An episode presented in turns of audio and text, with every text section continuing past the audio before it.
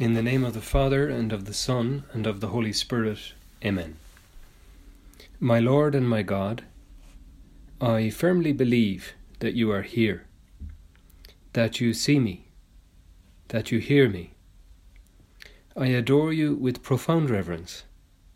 I ask you for pardon of my sins and grace to make this time of prayer fruitful. My Mother Immaculate, Saint Joseph, my Father and Lord, my guardian angel, intercede for me. Do you want to accompany Jesus closely, very closely? Open the Holy Gospel and read the Passion of our Lord. Don't just read it, live it. There is a big difference. To read is to recall something that happened in the past. To live is to find oneself present at an event that is happening here and now. To be someone taking part in those scenes. Then allow your heart to open wide let it place itself next to our Lord. Well, this advice from St. Josemaria about accompanying Jesus in his passion really is the tone of the entire book, The Way of the Cross.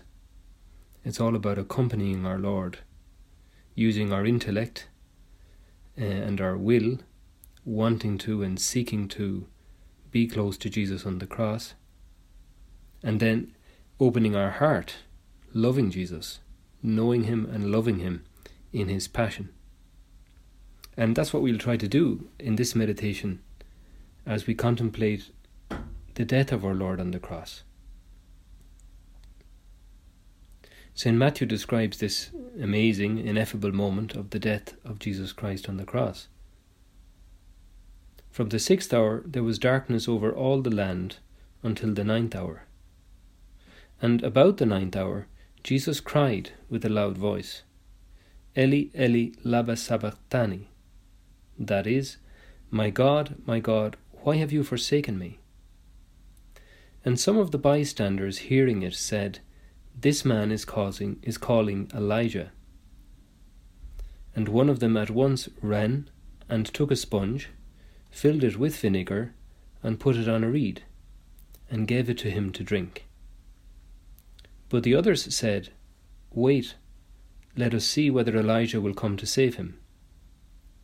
And Jesus cried again with a loud voice, and yielded up his spirit. Jesus cried again with a loud voice, and yielded up his spirit.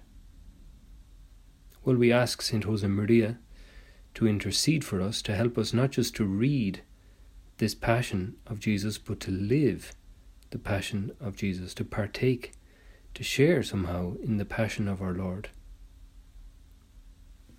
We hear about the darkness over the land for those several hours while our Lord is hanging on the cross. St. Jerome says that the sun withdrew its rays because it couldn't dare to look on the spectacle of the Lord hanging on the cross. St. Leo the Great says that for as long as the Creator was hanging on the cross, the whole of creation groans, is in mourning. And it makes sense. This darkness over the whole land, while you, Lord Jesus, are redeeming the cosmos, redeeming the world, redeeming each one of us with your uh, sacrifice on the cross. Nature is in harmony with her Maker, the creation is in harmony with the Creator. Jesus cried again with a loud voice and yielded up his spirit. There's something very different about our Lord's death compared to our death. In our case, uh, we don't decide when we die. If you like, our life spirit is withdrawn from us when that time comes. In the case of our Lord, He decides when He will die, and He does so with, with sovereign freedom um, in the Gospel of John, we're told he bowed his head up and gave up his spirit. It's when the time has come. He, the Lord of history, decides when that moment is. And it shows the depth of our Lord's love that He didn't have to die for us, but He chooses to do so, and when and how He chooses that as well. What's it like to be there on Mount Calvary, on Golgotha, at the death of Jesus, in the company of Mary and St. John, the Apostle, and the holy women? What's it like to be there at that moment when our Lord finally dies? They've been there keeping him company for hours, watching our Lord in extreme pain, watching him dehydrated, trembling, exhausted, struggling to breathe, listening to his last words, which were very laboured, very deliberate, very special. And now the Lord dies. This is an amazing moment. On the cross, it's not that Jesus Christ pretends to die, he actually dies. Because if our Lord didn't genuinely die, well, then he wouldn't genuinely rise from the dead either. It's good for us to take our time to contemplate Jesus in his passion, like St. Josemaria recommends, to live this mystery, not just to read it, you know, not to be detached from it, but to actually take part in it. The reality is, the death of our Lord on the cross belongs, of course, to the biography of Jesus, but it also is part of my biography, of your biography as well. Our lives, actually, and our salvation are incomprehensible without reference to the cross. So many things in our lives can't understand them if we leave aside the cross of Jesus, the passion of Jesus, and the resurrection of Jesus. It's all central to us, really. He yielded up his spirit. One senses that at that moment of the death of Jesus, there would be almost like a cosmic silence. You know, a few instants of sheer silence. Like there's nothing to be said, really. It's just a moment to contemplate, to worship, to make acts of atonement, of reparation, and of love. In fact, this cosmic silence, um, this silence of the whole of creation, is incorporated into the liturgy because when we read the Passion of our Lord in the um, in the Palm Sunday Mass, and also in the liturgy of Good Friday, uh, at that moment of the reading of the Passion, at the moment of the death of Christ, the whole congregation kneels and pauses in silence for a few instants. And it makes total sense. There's nothing to be said here. It's just that attitude of we adore you, O Christ, and we bless you because by your holy cross you have redeemed the world. And we express that just physically by kneeling and by being silent.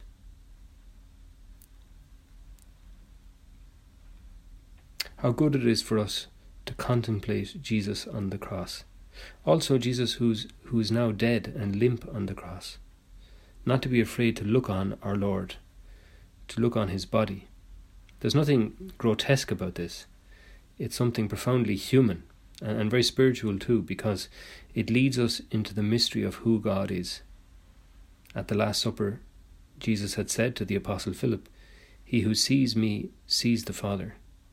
He who sees Jesus Christ on the cross sees all the love of God, Father, Son, and Holy Spirit. The love of God made flesh, the love of God made wounds for love of us. So it's good for us to take into our hands, or even just in our mind's eye, the um, the figure, the person of our Lord on the cross, and to contemplate him.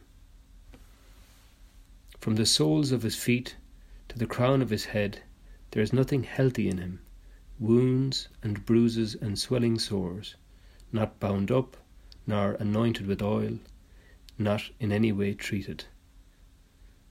These words from Isaiah, which are quoted by St. Josemaria in The Way of the Cross. He says, the body of Jesus is truly a portrait in pain, a portrait of suffering, or a tableau of dolors or of sufferings, as it says in Spanish. And each one of us, we do well, you know, to take our time to look on the wounds of our Lord, the wounds all over his body, from his head to his toes, the wound in his uh, in his arms, in his um, the wounds on, on the main trunk of his body from the scourging, from the beatings, the wounds in his wrists where he's nailed to the cross. And we call to mind those prophetic words of Zechariah in the Old Testament prophecy. And if anyone asks him, Then what are those wounds on your body? He will reply, These I received in the house of my friends. Very poignant, very true. These wounds, Lord, that we contemplate, that show us the depth of your love for us, you receive them in the house of your friends. You receive them somehow, Lord, in my own house, I'm afraid. And we can make it a good act of contrition in the intimacy of our own prayer. Or we could dwell on the feet of Christ, nailed to the cross. Those feet of which the prophet Isaiah spoke. How lovely on the mountains are the feet of him who brings good news, who announces peace, who proclaims salvation, and tells Zion, Our God reigns, your God reigns. How lovely on the mountains. Those feet of our Lord, which had walked all over the Holy Land, bringing good news and healing and salvation and joy to so many people, well, now those feet are mercilessly nailed to the cross. And we could spend time just contemplating those feet, the feet of the man God. And that would speak volumes to our soul, really. Or we could look up at the face of Jesus as St. Josemaria says again in The Way of the Cross, the beloved face of Jesus, which had smiled upon children and was transfigured in glory on Mount Tabor, is now, as it were, hidden by sufferings. This face of our Lord. Misericordiae vultus, as the Holy Father Pope Francis calls Jesus. Jesus is the face of the Father's mercy. It's a good thing to contemplate the face of our Lord. In fact, isn't that what we're made for, ultimately, the beatific vision? To contemplate the face of God. As the great Saint John Paul II wrote, the Church pauses in contemplation of this bleeding face, which conceals the life of God and offers salvation to the world It conceals the life of God and offers salvation to the world. It's good for us to enter into this passion, enter into this suffering, enter into our Lord's heart as well, so as to share in it in our own lives, so as to become agents of that salvation. Even though we're very poor and imperfect, our Lord does want to war- work through us and reach people through us, and He will if we let Him. In fact, it's one thing to contemplate all these physical signs of our Lord's love, physical proofs of our Lord's suffering, and then it's good also, as it were, to enter into our Lord's heart and to consider all the spiritual, the psychological, the emotional wounds that have been inflicted on him. As St. Alphonsus Liguori says, he says, Oh, what an injustice never seen in the history of the world! The judge condemns the accused man at the very same time as he declares him innocent. It's true, isn't it? Pilate washes his hand in the sight of the people, in that way declaring his belief that Jesus is innocent, and at the same time hands our Lord's over hands our Lord over for crucifixion. What an injustice! What an injustice! Lord, you could have redeemed us in any way, simply by a thought, a desire, the smallest movement of your will. And yet you chose this amazing way, this way of, of extreme suffering, of identification with human misery. Again from St. Alphonsus. And why was it that when he could have redeemed us without suffering, he chose to embrace death on the cross? To show us how much he loved us. To show us how much he loved us. Lord, may I never get used to your love. May I never get used to the mystery of of your cross. And more than that, Lord, I'm conscious that as a Christian, I actually have a vocation to share in your sufferings, to share in your cross. And I ask you to give me the strength to be able to do that. Long before your passion, Lord, you had said to us, and you say to us today from the cross, If anyone wants to be a follower of mine, let him take up his cross every day and follow me. Lord, I really do want to be a follower of yours, even though I am painfully conscious at times of my own inadequacies. The fact that I'm uh, so limited. Uh, and, I, and, and so often I don't live up to the ideals I I would dearly love to live up to. And yet our Lord is saying to us, look, don't be afraid to share in my passion so as to become a channel of salvation for others. It's not that you and I can save anybody, of course not. And yet our Lord does want to work through us, unworthy instruments as we are. The story is often told of a, a church in Berlin that was very, very badly damaged in the bombings and the fightings that took place uh, towards the end of the Second World War. And the parish priest, the pastor in that church, was sifting through the rubble after the bombing had ceased and the place was in bits. And among all the uh, destroyed bits of the church, he came across the remains of a beautiful crucifix.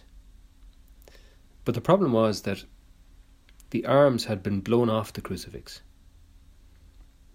It was the body of our Lord was intact, but without the arms, an armless, crucified Lord without arms.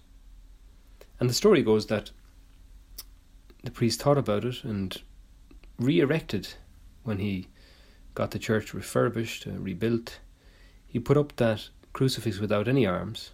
He hung it up on the wall, and underneath, he put a plaque with uh, with a few words between quotation marks, as if Jesus on this cross was now speaking to the passer-by, to the person who was looking at it. And the few words between quotation marks on the, the plaque below the cross read, You are my arms. You are my arms. It's true insofar as you and I share in our Lord's passion, to that extent we are his disciples, and to that extent we are his apostles. And insofar as we share in our Lord's passion, we are in a position to help others to meet him, to bring all those graces of salvation to others, to be channels of that grace. Our Lord invites us to that. If anyone wants to be a follower of mine, let him take up his cross every day and follow me. It's true that most of the time our sharing in our Lord's passion won't be in very dramatic ways. For most of us, it'll be in the little things of each day, maybe tiredness in work, or a boring job that we have to do, or family difficulties, which are present practically in every family, I guess, from time to time, or ill health, lack of energy, lack of motivation, a low mood, whatever it might be, you know, where is the cross where the Lord is offering us His presence and His salvation today? Let's embrace that cross. And that way, you know, we do bring our Lord to others. Often nowadays, people ask the question, and it's a very good question. Maybe it's one of the great questions. How can we spread the faith? How can we share the gospel effectively with people? You know, what's the way? And um, we know there are many good projects for evangelization and many good ideas and books written about it and podcasts and all kinds of programs on the internet and all of that is very good very necessary and and even probably thinking you know how can we speak the language of young people today how can we communicate effectively with uh, a very secularized culture and it's important uh, necessary to ask those kind of questions but um, what is always effective unquestionably, is the cross. When we suffer with Christ, even if it's in little ordinary daily things, that is very effective for the apostolate. That is essential to evangelization, to bringing people to Him. Normally, it'll be in little things, occasionally in more serious things. or more dramatic things, we might say. Um, the story is told in the biography of Saint Jean Marie Vianney, the Holy Cure of Ars, um, that great priest who brought you know thousands of souls to God. That um, well, he was attracting just by his holiness, I suppose, thousands of people to his little village called Ars, not too far from Lyon in France. And some of the priests in the neighbouring parishes were frankly getting jealous of the success of the Cure of Ars, whereas others were trying as well to see how could they imitate him and how how they could be successful as it were in in bringing many people to our Lord. And sometimes they asked him well look what what should we do? Like uh, how how can we how can we bring people to our Lord? How can we be effective channels of his grace and uh, seemingly the uh, the Cure of Ars asked them well have you tried sleeping on boards have you fasted have you done corporal mortifications? So he was putting it up to them that really the way of evangelization, in fact, is always the way of the cross. It's always the way of the cross.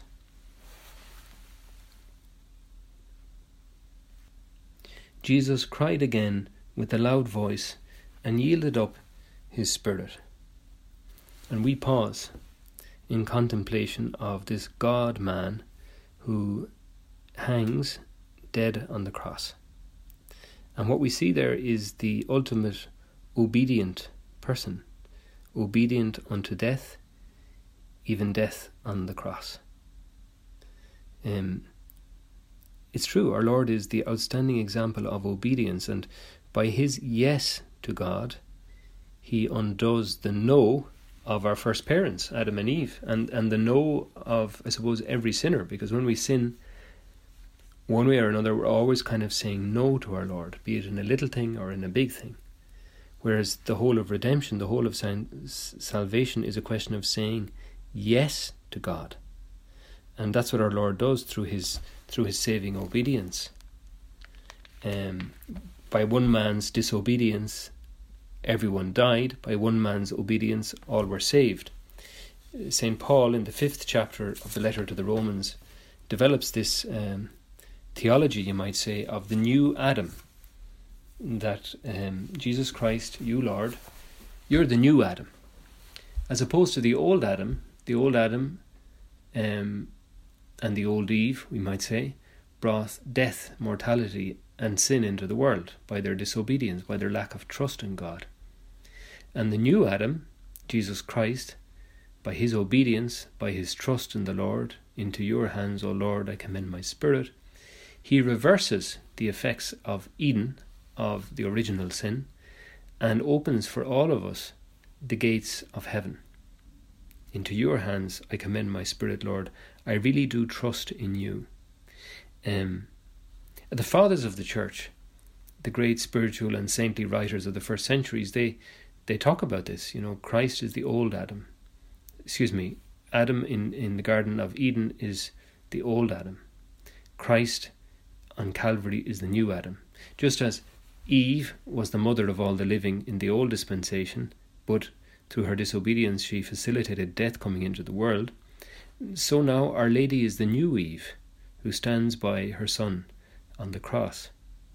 Just as there was a tree in the Garden of Eden which bore a fruit of death, the fruit that our first parents ate, so too there is a tree in a different garden, the garden on the top of Mount Calvary, Golgotha, and that's the tree of life from which all new life flows. This is really, I suppose, all about the immense fruitfulness of the cross. That the cross is full of fruitfulness and, and it's it's a constant source of life. It's it's like a fountain of life for the world. And we could reflect on that, you know. To be a disciple of our Lord is to share in the fruitfulness of the cross. Um, that's why very often, you know, when perhaps people are trying to bring forward some work of evangelization or of apostolate, they'll ask sick people especially to pray for that. St. Josemaria was exemplary in this regard when the Lord showed him back in 1928 that he wanted him to found the work, to found Opus Dei, this little family within the much greater family of the church.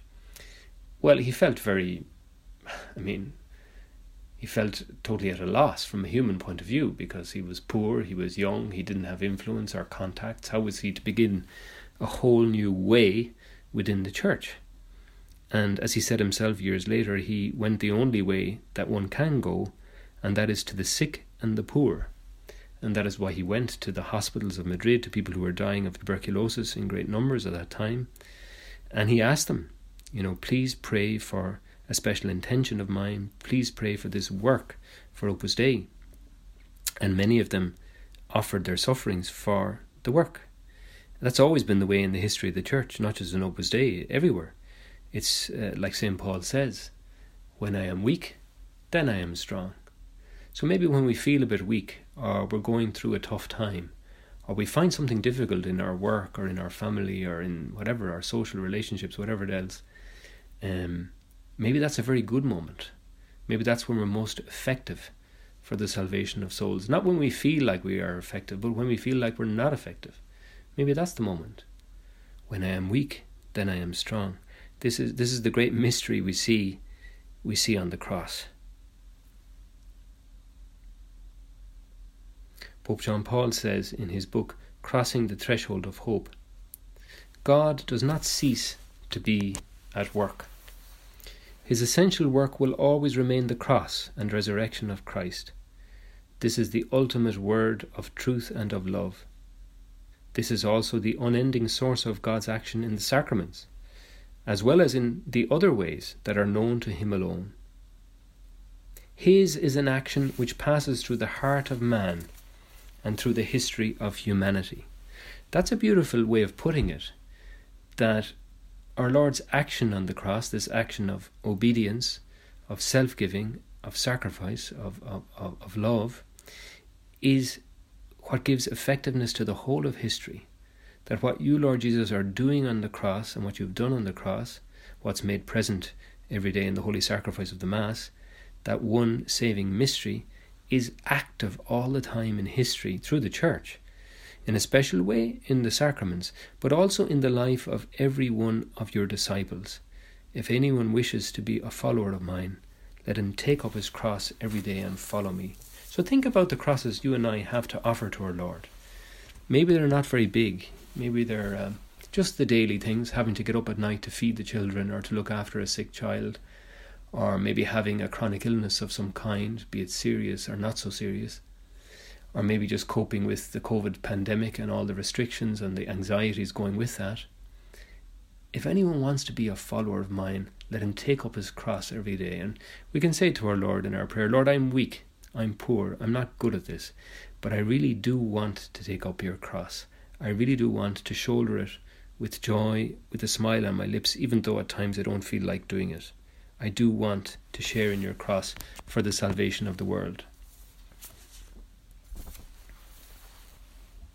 St. Josemaria says in The Way of the Cross The more you belong to Christ, the more grace you will obtain to be effective in this world and to be happy in eternity.